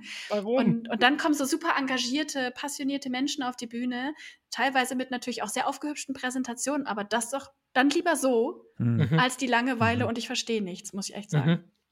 Ja. Wie ist denn bei dir der Zeitplan, Lisa? Wie bist du vertraglich so eingerahmt? Das würde mich noch interessieren. Ich glaube, 2019 hast du angefangen mit der Promotion. Oh Gott, sogar 2018. Ich werde da immer korrigiert von einer Kollegin von mir. Ja, okay, 2018. Hast du dir da so einen Zeitplan gemacht, wann du fertig sein möchtest? Läuft dir bald das Geld aus oder kann das noch schön weitergehen? So? Meine Geduld läuft aus, tatsächlich. Ich hatte, als ich in dem Büro meines Chefs saß und wir über diese Promotion gesprochen haben, da meinte ich, na, 3 Jahre, safe. Und er hat schon so gegrinst, weil in der Immunologie können Sachen natürlich sehr lange dauern. Und ich habe mich in meinem Projekt sehr viel ausprobiert. Zwischenzeitlich habe ich noch Bluttests dazu gemacht und musste erstmal die Methode entwickeln und habe verschiedene Sachen probiert und bin ehrlich gesagt dankbar darum, dass ich mich so viel ausprobiert habe und deswegen war der Weg nicht ganz gerade. Aber jetzt sind die ganzen PatientInnengruppen da, jetzt habe ich alle Proben, jetzt weiß ich ungefähr, wie ich das analysieren kann und soll und habe ein tolles Team aufgebaut und vielleicht ist jetzt auch einfach Zeit, dann diese Methode mal woanders anzuwenden und zu gehen. Deswegen ist der Plan und ich bin noch nicht sicher, ob ich das offiziell sagen sollte, aber ich möchte das gerne dieses Jahr hier über die Bühne bringen. Ha. Wow. Da sind wir gerade noch rechtzeitig. Ja, genau. Und geht der Weg dann für dich, also hast du schon eine Vorstellung, wie es für dich weitergehen soll? Ich habe so viele, das ist wirklich ein Problem von mir. Das merkt man vielleicht jetzt insgesamt schon. Ja. Ich habe immer super viele Ideen und ich kann mich für super viele Sachen begeistern. Ich würde sehr gerne nochmal ins Ausland und im Ausland leben tatsächlich. Das ist was ich schon lange möchte. Und kann mir vorstellen, diese Darmbakterien oder diese Bakterienanalysemethode auf andere Krankheiten zu übertragen und auf andere Stellen auch am Körper. Genau, ich finde, dass die Methode so cool ist, dass eigentlich sollte man die der allgemeinen Gesellschaft zur Verfügung stellen. Das heißt, man müsste eigentlich noch was gründen. Und dann muss man natürlich noch die Leute entertainen und alles schön informieren und noch kommunizieren. Also, ja, ich weiß jetzt auch nicht so genau, wie das irgendwie alles zusammenkommt, aber das könnten wir dann in 2 Jahren vielleicht auch mal besprechen, also ob da irgendwas von geklappt hat. Ein Startup im Ausland gründen, das gleichzeitig weiter an der Forschung arbeitet und die Ergebnisse medienwirksam und für die Öffentlichkeit verständlich publiziert. Das wäre toll. Es wäre auch okay, das hier zu gründen und ich hocke einfach im Ausland. Das ist auch okay für mich. Das ist natürlich auch nicht schlecht. Ja, okay. Ich habe schon, ich glaube, das Vertrauen in die Menschen, das liegt jetzt erstmal hier. Und aber das ist eine gute, das hast du gut zusammengefasst. Philipp, wenn du es nachher nochmal schreiben könntest mir, dann nehme ich das ab jetzt immer so. So sage ich das dann. Ich bin dieses Mal dran mit Podcasts schneiden und spätestens, wenn ich es da nochmal höre, dann schreibe ich es dir nochmal. Okay, super. Wenn du so viele Umwege gegangen bist und dich so viel ausprobieren konntest, gab es für dich dann auch in dieser Promotionszeit so ein wirklich großes Learning, was du hattest in deiner Forschung? Ja, aber das ist, weiß nicht, das teilen wahrscheinlich viele Promovierende und das ist ein Learning über mich selbst und über meine Arbeitsweise und zwar Raum zu lassen für den Fehler, Raum zu lassen für vielleicht den Frust, Sachen 2-3 Mal machen, zu erkennen, wann der richtige Moment ist, einen anderen Weg zu gehen. Also eine Mischung aus Beständigkeit und Resilienz sozusagen. Und das war so, ich glaube, das hat mich für viele Dinge jetzt gewappnet. Andere Forschungsprobleme, aber auch in der Wissenschaftskommunikation, ne? Dass man kann nicht auf die Bühne gehen und glauben, alles funktioniert. Es funktioniert einen Tag mal richtig gut, einen Tag gar nicht. Und dieses da ein Gefühl für zu haben, seine eigene Arbeit wertzuschätzen und den eigenen Aufwand, den man betrieben hat und das dann aber auch einzuordnen, dass das jetzt halt in meinem Fall öfter mal scheiße war, dann ist es halt so. Ne? Und zum Glück ist in meinem Fall, wenn es scheiße war, nicht immer nur doof, sondern auch gut. Aber ja, das würde ich sagen, ist so mein Learning, da ein bisschen Ruhe mit mir selber zu haben und Geduld und den Sachen die Zeit zu geben und den Spaß auf keinen Fall zu verlieren. Voll schön. Also 2 Sachen noch zu deinem beruflichen. Zum einen finde ich es immer spannend, so was sind so Dinge in deiner Forschung, die dir helfen, außerhalb des Labors oder außerhalb deiner Arbeit Sachen klarer zu sehen oder besser zu verstehen? Also wo hast du manchmal diesen Moment, dass du sagst, das habe ich jetzt gelernt, auch in meiner Promotion, in meiner Forschung, das mir auch in meinem Alltag wirklich weiterhilft? Was mir vorher gar nicht klar war, und ich weiß nicht, ich hatte erst vorhin das Gefühl, dass das auch bei euch vielleicht so sein könnte, der Begriff Rheuma oder chronisch entzündliche Erkrankung, dachte ich immer, das sind ältere Menschen. Und mir war gar nicht dieses Leiden von vielen Menschen in unserem Alter durchaus schon, ja, oder auch Kinder, es gibt Kinderrheuma. Ja. Ich glaube, da mal wieder einen Blick dafür zu bekommen, was Gesundheit eigentlich meint und was man eigentlich wertschätzen kann. Dass eine Entzündung per se nichts Schlimmes ist, aber halt, wenn sie ungeregelt wird, dass das dann ein Problem ist. Das war so mein erstes Ding irgendwie, oh Gott, eine Entzündung. Dann sagt immer ich habe da eine Entzündung und alle finden es schlimm, aber es ist ja per se die gute Reaktion des Immunsystems und erst, wenn es komplett außer Kontrolle gerät, wird es oftmals zu einer Krankheitskondition. Und das war sowas, was ich auf jeden Fall so ein krasser Aha-Moment. Und durch die Darmbakterienforschung, als wir gesehen haben oder versucht haben, darauf zu achten, sehen wir jetzt Ernährung unbedingt, sehen Profile sehr ähnlich aus. Wenn 3 Menschen das gleiche essen, ähnelt sich das dann? Und die Antwort war meistens, nee, irgendwie nicht so richtig. Okay. Und dann diese Individualität meiner Darmbakterien sozusagen wertzuschätzen und demnach für mich selber zu entscheiden, was für mich ein gesundes Leben ist, was komplett von euren beiden Entscheidungen überhaupt nicht damit zu tun haben muss und davon sehr stark abweichen kann. Das war irgendwie auch was mich so ein bisschen nachhaltiger. Das heißt, diese typische Frage nach, also Ernährung ist riesiges Thema, was sollte ich essen, um gesund zu sein, ist im Prinzip hinfällig, weil da könntest du jetzt vielleicht 3 Sachen sagen, wo man generell möglicherweise sagen kann, das ist gesund, aber bitte keine Leinsamen. Also doch, aber dann nicht Probe zu mir. Nicht am Tag vorher. Also die Frage ist hinfällig, oder? Was gesunde Ernährung. Ja, also sie ist natürlich per se nie hinfällig, denn es gibt, und das hast du ja auch gesagt, ne, also jeden Tag einen Burger zu essen, ist einfach nicht gesund. Viel Zucker ist nicht gesund. Alles, was übermäßig konsumiert wird, ist nicht gesund. Aber am Ende ist das richtige Maß dann doch wieder von Person zu Person unterschiedlich. Was vertrage ich nicht? Wie verhält sich mein Körper, wenn ich Stress habe? Da kommen super viele Sachen zusammen. Und ich glaube, diese Individualität von einem selbst auch mal wieder wahrzunehmen, und zwar nicht, wir sind ja als Gesellschaft jetzt sehr individuell geistlich, ne? Und sind ja alle so toll und haben alle unterschiedliche Klamotten. Und darüber repräsentieren wir uns irgendwie. Aber dieser ganze Körper ist super individuell. Das kann kein Allheilmittel geben. Und das sieht man ja tatsächlich auch in vielen Therapien, dass die nicht immer für alle wirken. Und das ist sozusagen was ja auch das Feld, das Gesundheitswesen sehr antreibt. Und ist super wichtig, das positiv als auch negativ irgendwie in Betracht zu ziehen. Ja. Wo wir jetzt schon beim Thema Essen sind, ich würde mal ganz gerne kurz über den Kaffee reden. Oh Gott. Es gibt ja dieses interessante Phänomen, da haben sich bestimmt schon oft auch Leute drauf angesprochen, dass wenn man Kaffee trinkt, dass es den Stuhlgang anregt. Mein letzter Stand war, dass ziemlich unklar ist noch, warum das so ist. Hast du da mehr Insights für uns? Nee, überhaupt nicht, außer dass es wahr ist. Also überhaupt nicht. Und das Problem ist auch immer, dass Kaffee ist insgesamt schon für mich ein schwieriges Thema, weil ich werde auf der Arbeit sehr viel dafür Mobbing, das ist jetzt ein komplett falsches Wort in diesem Zusammenhang, aber mir wird oft gesagt, dass ich sehr oft an der Kaffeemaschine stehe. Ich mag es halt dort auch, das Licht ist da besonders schön. Ja. Nein, also ich trinke einfach extrem viel Kaffee und ich kann nur sagen, dass das, glaube ich, insgesamt die Verdauung beschleunigt, was, glaube ich, auch nicht unbedingt gut ist, weil man vielleicht auch Nährstoffe verpasst, wenn man immer alles nur so durchjagt sozusagen, aber den genauen Mechanismus kann ich euch nicht erklären. Da würde ich mich jetzt aus dem Fenster lehnen. Lieber nicht. Dann habe ich noch mal eine andere Sache. Das ist eine kleine Herzenssache von mir. Und ich weiß, Lisa, du hast dich ja schon oft beschäftigt mit dem Thema Kot. Und du bist ja nah dran da an dem Thema. Du weißt, wie die Leute aufs Klo gehen, was sie machen. was sie auch manchmal nicht machen sollten etc. Aber ich weiß nicht, ob du folgende Beobachtung schon mal angestellt hast. Die hat mich nämlich sehr verwundert. Ich habe in Gespräch mit diversen Leuten einmal festgestellt, dass es zwei grundverschiedene Techniken gibt, sich nach dem Stuhlgang den Hintern abzuwischen. Ich hatte so Angst, was jetzt kommt.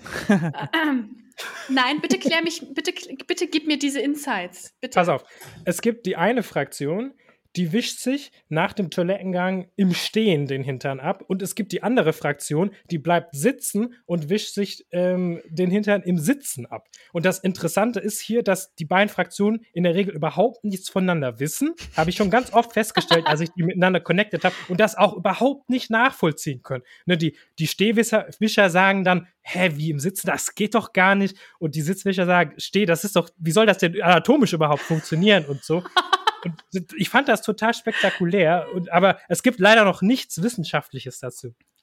Nee, also das ist doch, weißt du, das muss ich doch psychologisch, muss das doch da einen Zusammenhang geben, oder nicht? Also wir sind so uns da sehr... Ich übergebe das jetzt einfach ganz frei an Philipp. So, was sagt das über Leute, wenn sie sitzen bleiben? Dazu kann ich leider auch nichts sagen, sonst würde ich mich auch sehr weit aus dem Fenster lehnen. Ich weiß nur, dass Daniel und ich da, also wir sind an beiden Enden des Spektrums und wir haben tatsächlich kein Verständnis für den jeweils anderen. Also wir haben darüber schon mal... Wir haben regelmäßig wirklich Konflikte deswegen. Ich bin davon überzeugt, dass es Mischformen geben muss. Ihr müsst sie nur finden. Ja, das ist nicht falsch. Ich kenne inzwischen auch eine Person, die ist konvertiert. Ist konvertiert? Was war denn das Argument? Was das würde mich auch interessieren. Sie bewegt hat. Ja, das interessiert mich jetzt auch. Sie ist nämlich in die richtige Richtung. Das weiß ich leider nicht mehr. Nämlich ist ich höre hier sehr viel Emotionen. Absolut. Ja, leider weiß ich die Gründe nicht mehr. Vielleicht, weil der Toilettensitz dann noch schön warm ist und man da drauf sitzen bleiben kann. Keine Ahnung. Das muss ich ehrlich sagen, das ist was, da wir jetzt ja da schon sind, jetzt ja auch schon egal, ne? Ja. Ich finde, das ist das schlimmste Gefühl, wenn der Toilettensitz schon warm ist. Ich finde das ganz, ganz unangenehm. Also wenn du auf die Toilette kommst und dann ist er schon warm. Ah, ja. Ja, verstehe ich voll. Du weißt... Was auch immer das jetzt dazu noch... Naja, du weißt halt, da wurde davor gearbeitet. Und dann ist es ein bisschen unangenehm. Jetzt kann aber auch also wirklich sein, dass da noch Bakterien von der Person vorhanden sind. Ist ja nicht unwahrscheinlich. Ja, das ist tatsächlich nicht unwahrscheinlich, ja. Es gab jetzt gerade eine große Publikation dazu, wie die Menschen untereinander ihre Mikrobiome übertragen am einfachsten oder was der plausibelste Grund und die plausibelste Form ist. Und tatsächlich, spannenderweise natürlich, wenn man da mit Leuten zusammenlebt, dieses orale Mikrobiom überträgt sich sehr viel auch in Haushalten und so. Mhm. Kann man sich denken, warum. Aber das Darmmikrobiom ist tatsächlich was Geburt gegeben ist und sich dann eher manifestiert in der einzelnen Person und nicht unbedingt haushaltsmäßig angleichen muss. Nicht so stark wie das orale Mikrobiom. Das heißt, wir können alle ganz in Ruhe aufs Klo gehen. Das ist alles in Ordnung. Ja. Also, um das nochmal abschließend zu klären, ich fand deine Rückfrage, das psychologisch zu betrachten, diesen Unterschied, eigentlich sehr interessant, weil Philipp und ich hatten da auch schon mal drüber geredet. Wir spekulieren schon, dass es gelernt wurde von den Eltern oder anderen Umweltfaktoren, ob man jetzt das im Stehen oder im Sitzen macht. Absolut. Ich meine, am Ende ist ja dieses im Sitzen-Ding, das ist ja auch nur auf so einem Klo möglich. Was, jetzt muss ich, was macht denn Person sitzend, wenn man in Asien ist? Wo es gar keine solche Sitzklos gibt. Da steht man ja per se. In die Hocke gehen. Das ist ja dann. Ja, aber das gilt dann auch noch. Da bleibst du in der Hocke sozusagen. Oh Gott. Tiefe Gespräche. Das Problem ist, dass wir überhaupt die Kategorisierung noch nicht weit genug vorangeschritten ist, um das wirklich alles abzudecken. Ja, wahrscheinlich. Ich werde jetzt einfach demnächst dafür Fördergelder einwerben und mich dann ransetzen und das wissenschaftlich untersuchen. Wahrscheinlich. Geht es mit einer bestimmten Sozialisierung einher? Bestimmt. Also ich habe schon bescheuerte Studien gesehen. Ich könnte das mit abfragen auf dem Fragebogen. Oh ja, das fände ich toll, wenn du das mal machen würdest. Wer weiß, am Ende siehst du da noch einen Gruppenunterschied in dem Biom zwischen den Leuten. Dann liegt das nämlich nur daran. Das ist dann der treibende Unterschied. Weil die Leute, das haben wir ja noch gar nicht betrachtet. Die Leute, die sich nämlich immer hinsetzen, die halten ihre Gelenke in Bewegung und die entwickeln dann kein Rheuma. Die Leute, die stehen bleiben, die haben keine Übung. Möglicherweise. Es ich finde das nicht neutral genug. Mindblown. Ich möchte, dass an dieser Stelle so Ton im Hintergrund kommt. Irgend so ein Weltraum-Raketenforschungston. Auch das kriegen wir hin. Aber wir hatten schon mal in der früheren Podcast-Folge mit Felix das Thema Co-Transplantation und waren da auch kurz so ein bisschen, ach ja, krass, also das ist offensichtlich ein Thema. Und beschäftigst du dich auch damit? Wirklich jetzt mal rein wissenschaftlich beschäftigt?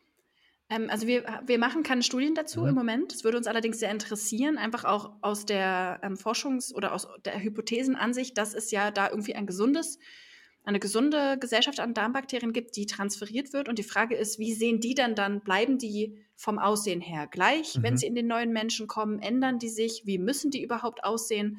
Das heißt, es wäre was, was wir auch gerne begleiten würden, aber wir haben im Moment noch kein Studienumfeld dafür. Okay.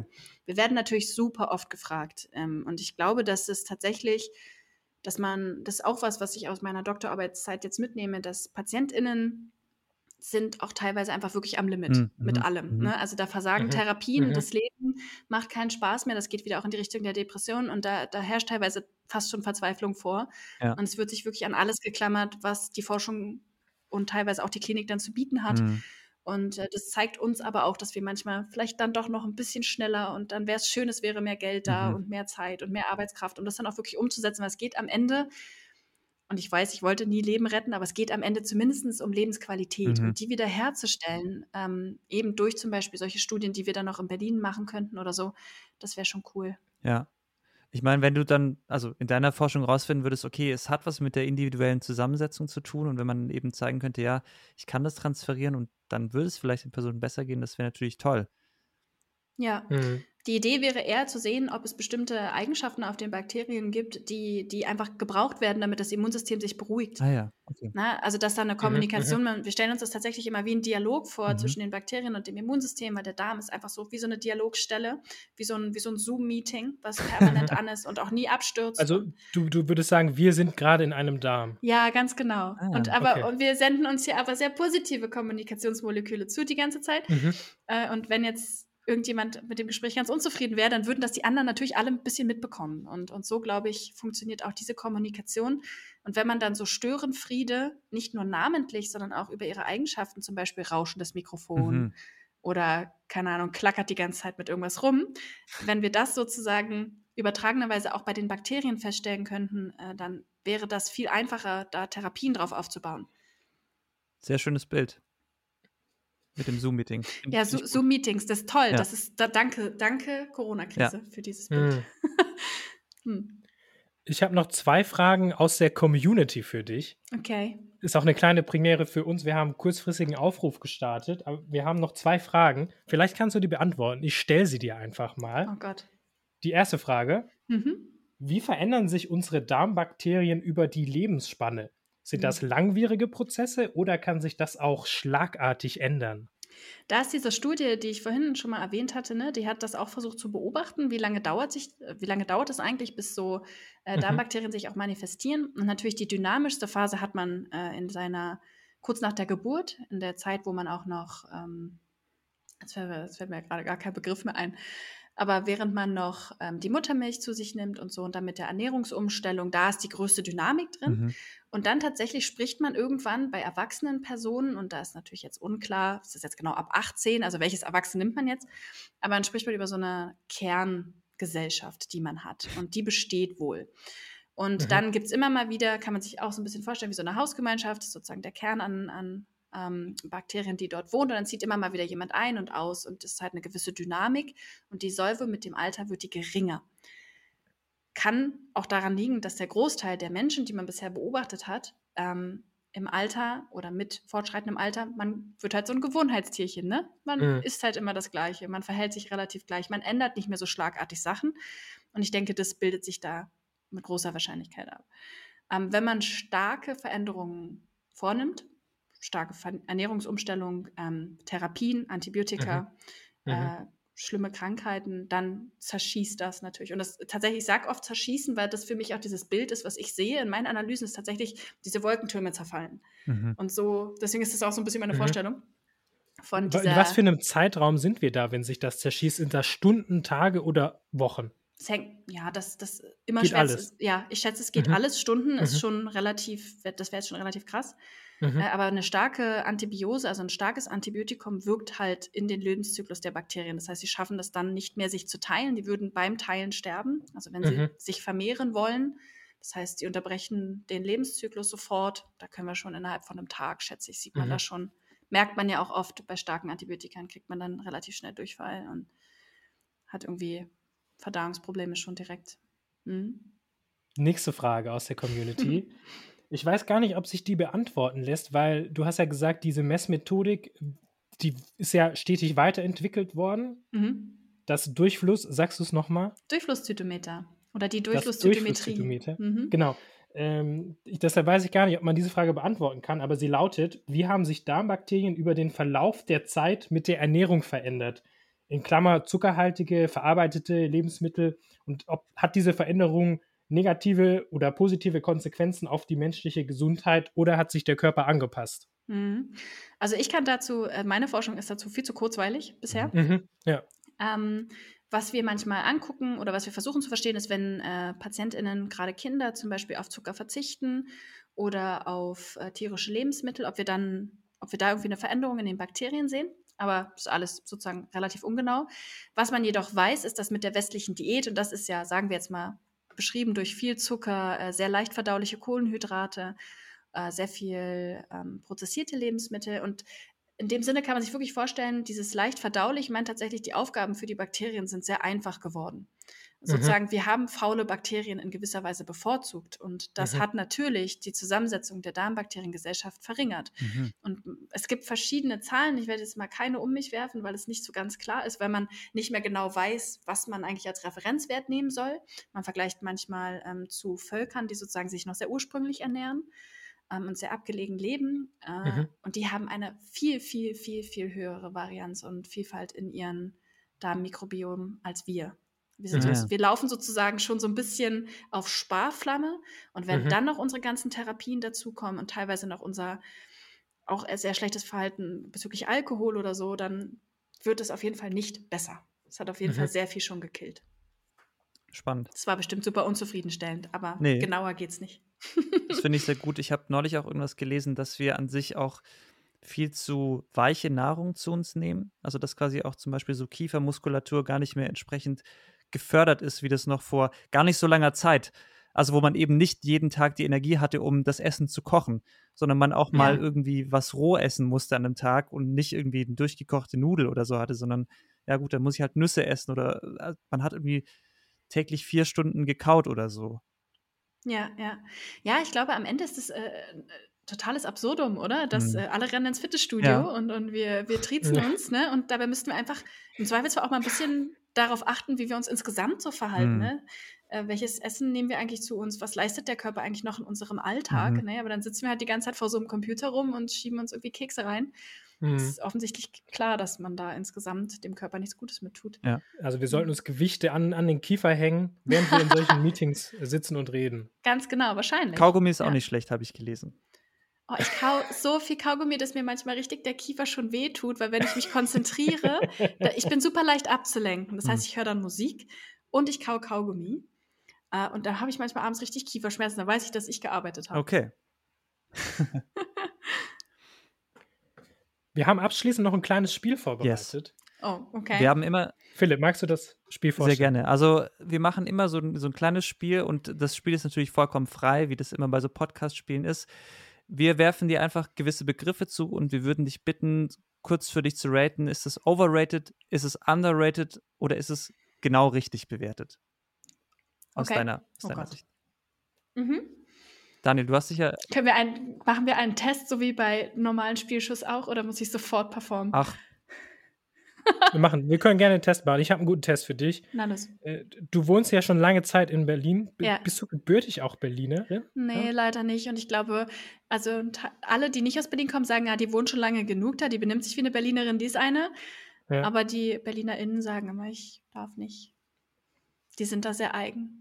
Man darf nicht zu ihnen gehören. Ich habe trotzdem eine Berlin-spezifische Frage. Mustafas Gemüsedöner. Oh, totally overrated. Okay. Ich bin jetzt natürlich auch, ich lebe seit einer Weile vegan, deswegen reizt mich da eh wenig so, aber es gibt viel, viel bessere, kleinere Bumsbuden irgendwo, meiner Auffassung nach, als diese. Und warum der Döner lebt davon, dass ich da hinkomme, komplett ausgehungert und mir so eine total nette Person fröhlich lächelnd meinen Falafeldings rüberreicht. Wenn ich da jetzt erstmal noch eine halbe Stunde stehen muss, wie hangry werde ich denn da? Oh mein Gott, das kann ja schon gar nicht mehr gut schmecken. Nee. Dann stellst du dich aus Versehen noch bei der Currywurst-Schlange an und dann ist die Stimmung komplett im Eimer. Gibt's auch eine vegane? Es gibt da eine vegane. Ah, ja, okay. Weil die ist doch direkt daneben, ne? Ja, ist genau daneben. Das weiß man immer als jemand, der nicht in Berlin wohnt, dass die Currywurst-Schlange neben der Mustafas Gemüsedöner-Schlange ist. Und ich war in beiden Läden ein einziges Mal. Okay. Und ich lebe hier echt lange. Also, wo kommst du, ich habe dort gewohnt. Wo kommst du ursprünglich her? Aus Brandenburg. Oh, ja, aus dem schönen Brandenburg. Aus dem Umland von Berlin. Da ist man früher immer nur zum Feiern und zum Shoppen nach Berlin gefahren. Also wir beide kommen aus einem kleinen schwäbischen Dorf. Für uns zählt das noch zu Berlin. Ah, okay. Ja, langsam ist es tatsächlich schon so wie so ein schwaberiger Speckgürtel, der so alles einnimmt. Und bald ist so ein, das heißt ja jetzt auch schon noch Berlin-Brandenburg, ist bald irgendwann eins. Mhm. Wahrscheinlich. Ja. Philipp, hast du den nächsten Begriff? Ja. Urin. What? Ich sag, das ist underrated. Okay.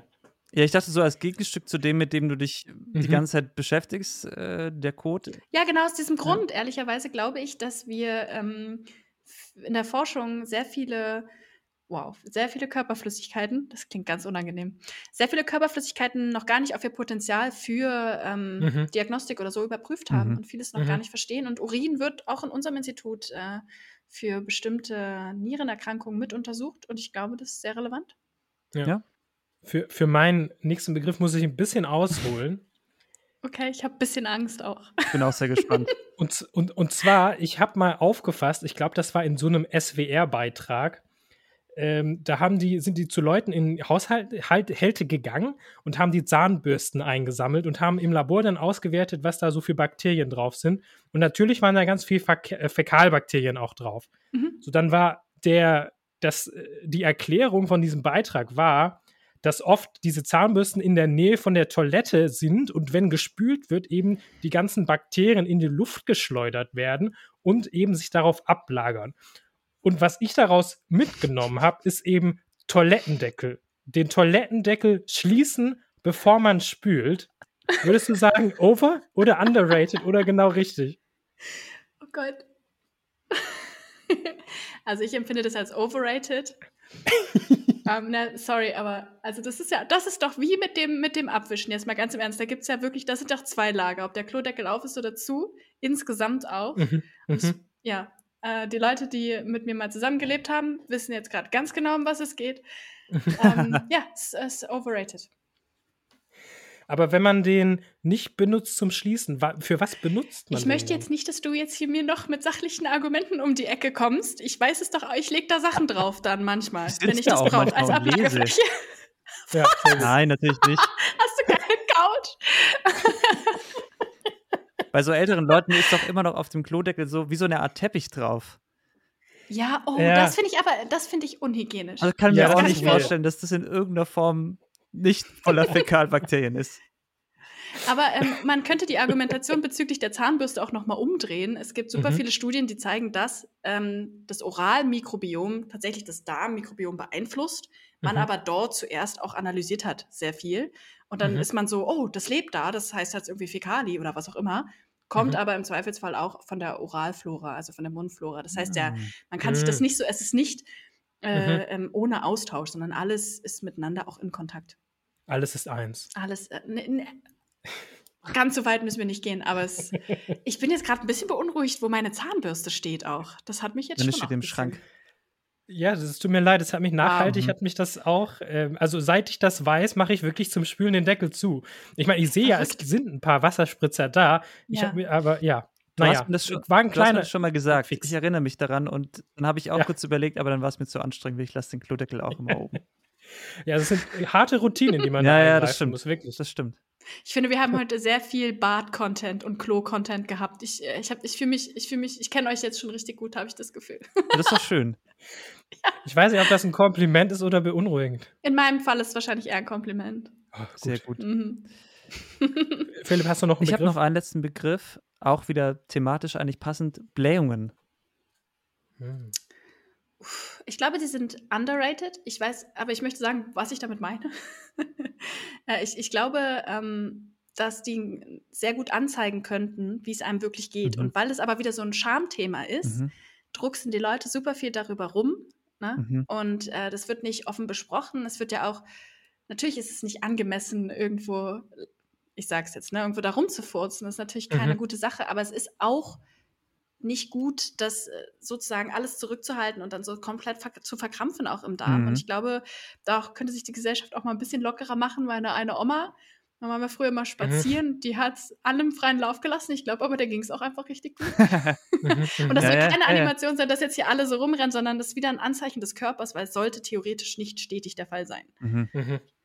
Ja, also auch lustig, dass du es gesagt hast mit dem Begriff Furzen, weil den habe ich gegoogelt und dachte, was ist denn der offizielle Begriff dafür? Es ist mir nicht sofort eingefallen. Ich habe Furzen Wikipedia eingegeben, dann bin ich auf den Artikel und dann war Blähungen. Dann dachte ich, ah ja, den nehme ich. Nice. Ja. Nee, aber also wichtiger Punkt, ja. Danke. Ja. Ich habe auch noch einen letzten Begriff für dich. Und zwar ist das Konzept von diesen Po-Duschen oder auch mobilen BDs oder BDs generell. Also ich finde das overrated. Wir reden jetzt von so einem japanischen Klo sozusagen, oder? Ja, genau. Oder es gibt die ja auch so zwischen schon zum selber bedienen, Stichwort Happy Po oder ähnliche Marken. Ich kann nachvollziehen, wo das herkommt. Ich verstehe das alles durchaus. Ich bin aber, so wie mit der Ernährung und Co., ich glaube, einfach zu viel alles immer sauber haben zu wollen und alles. Nee, es gibt einfach einen natürlichen Ablauf von Dingen und natürlich ist diese Sache mit dem Klopapier, das ist auch absolut nicht natürlich. Und wenn man sich darüber zu lange Gedanken macht, was wir da eigentlich tun, dann ist es auch super awkward. Wahrscheinlich ist sogar einfach waschen wäre einfach besser, aber braucht man dafür jetzt so ein Puste-Ding, so ein Happy-Po-Ding und muss das noch Musik abspielen? Ich weiß es nicht. Ich denke, auch da sollten einfach die Leute das machen, was ihnen am besten bekommt. Da immer der gleiche Song und irgendwann ist man dann so konditioniert dazu. Du hört ihn im Radio und dann hat man so das Bedürfnis. Ups. Das wäre ein schönes Experiment. Auch noch ein schönes Experiment. Die DFG wird so viele Anträge bekommen. Es ist toll. Und 30% werden ja genehmigt. Also wir müssen 4 stellen. Ja. Dann klappt. Dann haben wir einen. Wunderbar. Ja. Also von meiner Seite aus gibt es keine offenen Fragen mehr, was ich mir gar nicht vorstellen konnte bei dem Thema, weil ich es nach wie vor super spannend finde und auch, ja, für mich als Psychologe wirklich dieses Zusammenspiel aus Körper und Geist auch in den letzten Jahren nochmal so voll in den Fokus gerückt ist, auch so in meiner eigenen Arbeit. Und ich finde es total spannend, dass wir uns diese Sachen anschauen, dass du dir die Sachen anschaust und kann nur sagen, es war super angenehm, mit dir zu sprechen. Fand es total schön, dass du bei uns warst und auch bei deinen ganzen anderen Terminen dir die Zeit genommen hast, hier bei uns zu Gast zu sein und fand es sehr, sehr schön. Und danke, dass du hier bei uns warst. Oh Gott, das klingt, ich war richtig gerne bei euch, das muss man mal sagen. Es hat mir richtig viel Spaß gemacht. Ich will jetzt hier nicht super jeden Tag und bin jetzt hier nicht irgendwie eine Berühmtheit, sondern es ist mehr, als ich gewohnt bin. Aber das war ein sehr schöner Podcast, hat mir sehr viel Spaß gemacht. Darf ich euch doch noch was fragen? Ist mir was eingefallen. Ja, bitte. Jetzt habt ihr euch ja viel mit diesem notgedrungen, weil ihr euch mit mir beschäftigen musstet. Nee, das war vorher schon. Deshalb wollten wir auch unbedingt mit dir reden, damit wir noch so eine wissenschaftliche Perspektive auch einbringen können. Aber habt ihr dann auch schon mal eure Ernährung umgestellt, weil ihr irgendwie dachtet, oh, jetzt habe ich das und das gelesen über meine Darmbakterien, ich ändere jetzt sofort was? Oder Philipp, vielleicht, weil du gehört hast, dass bestimmte Bakterien so Tryptophan produzieren und das ist super wichtig für die. Habt ihr das mal versucht? Oder seid ihr auch eher so, nö, solange das läuft, läuft's? Das ist lustig, ich habe erst heute meiner Freundin gesagt, sie soll Parmesan auf ihre Nudeln nehmen, weil das Tryptophan, glaube ich, oder irgendein Vorläufer von Serotonin ist. Und das ist mir als Psychologe natürlich wichtig. Nein, das ist ein Punkt, über den ich mir bis jetzt in meinem Leben noch nicht so viele Gedanken gemacht habe. Ich weiß aber auch, dass es Phasen gab in meinem Leben, wo ich ehrlicherweise sagen muss, wenn ich jetzt auf meinen Darm geachtet hätte, würde ich sagen, dem ging es vielleicht nicht so gut tatsächlich. Und es ist aber ein Bereich, da bin ich vielleicht dann dieser typische, dumme, stereotype Mann, der sagt, ja, ja, das ist halt so und mal schlecht gegessen oder so, aber ja. Das habe ich auch gesagt, so in den letzten Jahren, also ich komme da erst hin, vielleicht ist es auch ein Reifeprozess zu sagen, so wie sich mein Körper gerade anfühlt, gibt es mir schon ganz gute Signale, wie es mir vielleicht auch gerade geht. Und ich merke natürlich auch in Phasen, in denen ich entspannter bin, dass es meinem Darm auch besser geht. Ich finde es voll wichtig, weil du hattest das vorhin schon mal gesagt, ne? Und ich glaube, also mir natürlich manchmal auch so ein Anliegen, aber ich glaube, diese ganzen Rollen, in der wir uns auch als Gesellschaft manchmal befinden, also vielleicht muss man auch erst das Gefühl haben, man darf sagen, mir tut halt irgendwie der Bauch weh, auch als Mann, ich fühle mich halt nicht so wohl. Ja. Und ich würde irgendwie A, gern zu Hause bleiben und B, glaube ich, sollte ich mir über meine Ernährung nachdenken. Das ist natürlich nicht so cool, als wenn man sagen, sorry, jetzt anderer Stereotyp, aber ich gehe heute noch mal Bier trinken und esse 5 Bratwürste. So. Ich glaube, dass Offenheit tut uns in allen Gebieten immer ganz gut wahrscheinlich. Also ich hatte auch schon mal ein Meeting, da habe ich präsentiert und ich habe es war eine Stunde angesetzt, ich hatte ab Minute 5, also hat sich irgendwas verkeilt in meinem Darm. Ich hatte extreme Schmerzen. Oh no. Und ich habe das aus irgendeinem Grund, habe ich es durchgezogen. Ich hatte krasse Schmerzen, ich muss mich zwischendurch immer wieder so alibimäßig hinsetzen. Ich habe geschwitzt ohne Ende, wenn mein Körper, ich habe halt gemerkt, ich habe krass gearbeitet und dann am Ende bin ich raus natürlich auf die Toilette und irgendwie kam dann aber auch nichts. Es war halt einfach irgendwas verhakt, aber ich war komplett am Ende. Und habe mir dann im Nachhinein auch gedacht, sag mal, bist du eigentlich bescheuert? Du hättest ja einfach sagen können, ey Leute, ich habe gerade extreme Schmerzen in meinem Magen, ich muss hier bitte abbrechen. Aber es war irgendwie für mich keine Option und fand ich im Nachhinein so natürlich total so dumm von mir, aber auch total spannend, dass ich irgendwie, wenn ich jetzt, weiß ich nicht, vielleicht wäre es auch bei anderen körperlichen Sachen so gewesen, aber da war ich nicht bereit, es irgendwie zu äußern. Ja, und das ist halt schade. Ne? Ich finde auch immer, dass man hätte es auch voll die tolle Vorbildfunktion gehabt, also gar nicht, Mensch, du hast es jetzt nicht gemacht, sondern ich glaube, man erleichtert allen anderen, die Erwartung ist ja, die schlimmste Erwartung ist ja, dass alle sagen, hey, sag mal, Philipp, was soll denn das? Hätte niemand gesagt. Aber nicht.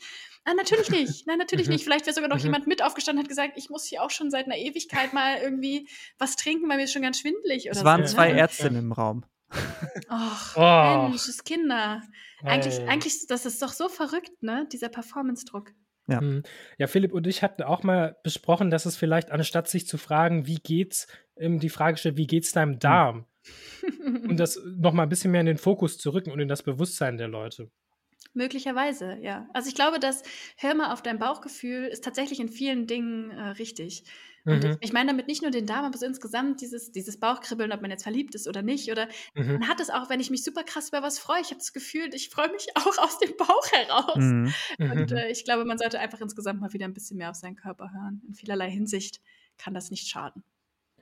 Finde ich ein richtig schönes Schlusswort. Ich wollte auch nochmal von mir vielen, vielen Dank sagen, dass du da warst, Lisa. Ich hoffe, es klappt für dich und der Promotion dieses Jahr. Oh Gott, ja. Und ich hoffe auch, dass du, wenn du morgen wieder bei deinen Kollegen und Kolleginnen im Institut aufkreuzt, mal eine kleine Umfrage machst, wer jetzt im Stehen und wer jetzt im Sitzen den Toilettengang vollendet. Ich werde das Institutsüberfassend erfassen hier. Wir werden das aufnehmen. Das ist eine ganz wichtige Sache. Das macht mich glücklich. Ja, echt vielen Dank für die Einladung. Es hat mich richtig gefreut. Das war ein sehr schönes Gespräch, fand ich. Danke dir. Danke euch. Vielen Dank an Lisa, dass sie in unserem Podcast zu Gast war und von ihren Erfahrungen und ihrem Leben in und außerhalb der Wissenschaft mit uns gesprochen hat.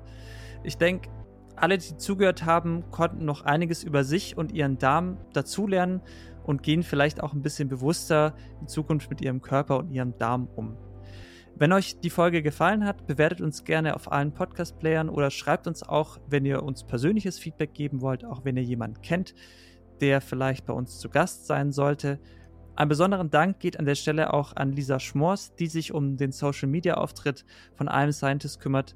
Danke Lisa an dieser Stelle und danke auch an euch, die ihr dabei wart und ich hoffe, wir hören uns beim nächsten Mal wieder. Ciao. Bis zum nächsten Mal. Tschüss.